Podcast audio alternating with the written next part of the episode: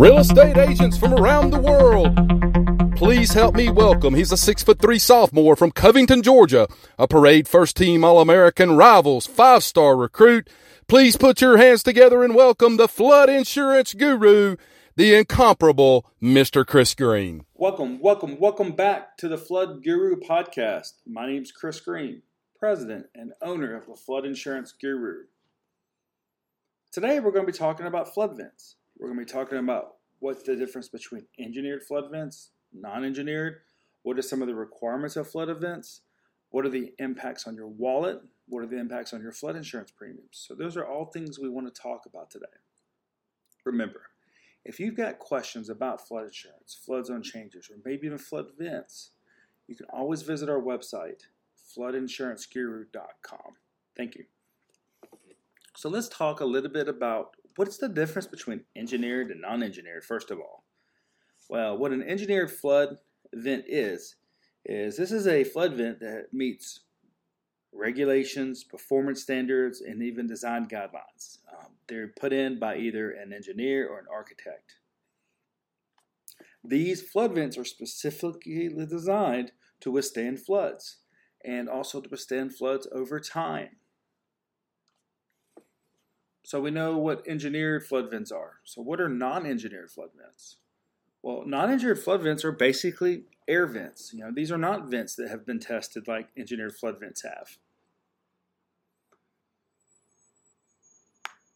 These can be vents, as I said, air vents, other vents in the house, but they have not been proven to withstand floods over time.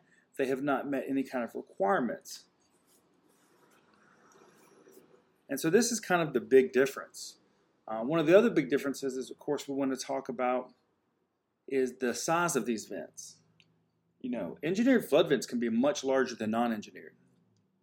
Remember, FEMA's requirement is you have to have one square inch of flood vent for every square foot enclosed. So if you have a 1,500 square foot house, you got to have 150 inches of flood vents. Well, the average cost of just a regular flood, a non-engineered flood vent, is about three hundred dollars. It's about one hundred fifty to two hundred dollars for the vent, and another one hundred fifty to two hundred dollars for the installation. So let's say you have a two thousand square foot house, so you need two hundred inches of vents. Well, if you're using non-engineered vents, you might have to get six or seven vents to get to this. You know, this could be over a cost of two thousand dollars. Well, FEMA's requirement is you have to have at least two vents on a house. It has to be on two different sides of the building. Well, if you're using engineered flood vents, you might be able to accomplish this just with two vents compared to seven. So as you can see, the cost could actually be significantly lower for you. But the other reason for it as well is maintenance. You know, these kind of air vents that are used on non-engineered flood vents give away over time. They get clogged. They don't open properly. They don't do the things they're supposed to do but engineered vents do. So you may have to replace these non-engineered flood vents every few years. While with engineered flood vents, you may not have to replace them at all because of the way they're built. So these are some important things to understand between non-engineered and engineered.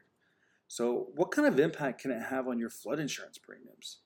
Well, unfortunately, to this point, FEMA doesn't really separate the two when it comes to your premiums and giving that credit for flood vents. As long as it meets those standards of the square inch per enclosed square foot, it's got at least a two on two opposite sides, then these meet the standards. Which, if you've got like an above grade crawl space, what it could do is basically take your above grade crawl space and it makes it no longer the lower listed, lowest rated floor for you, which can be a big deal.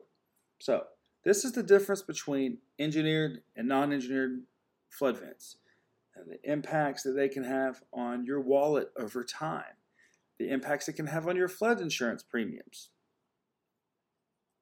So if you've got questions about flood vents, engineered versus non-engineered, you know, which way should you go?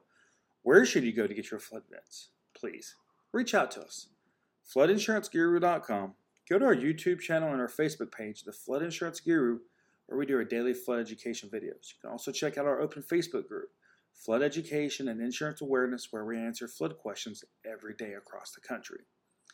My name is Chris Green, President and owner of the Flood Insurance Guru, And I want to say thank you for tuning in to today's episode of the Flood Guru on engineered and non engineered flood vents. What's the difference? What's the impact on your wallet? And what's the impact on your flood insurance premiums? Thank you.